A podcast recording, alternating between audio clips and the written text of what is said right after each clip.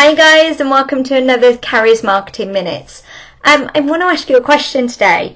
What happens when Facebook turns into MySpace?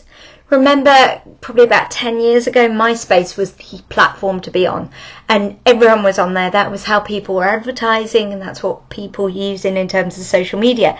Now, it suddenly became less popular. Now, if you just base your marketing strategy and your promotional strategy on Facebook, what happens when it becomes less popular? Because everything does fade. It's very unlikely that Facebook will be here forever. Something will come in that's more important. So you need to have a strategy that extends further than Facebook.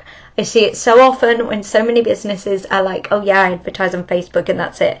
You need to have more promotional methods, and the more promotional methods you have, say up to five at the most, the more success you're going to have. And just as food for thought, the last time Apple posted on their Facebook page was November two thousand nineteen, and the time before that, November two thousand eighteen. See you soon. Bye.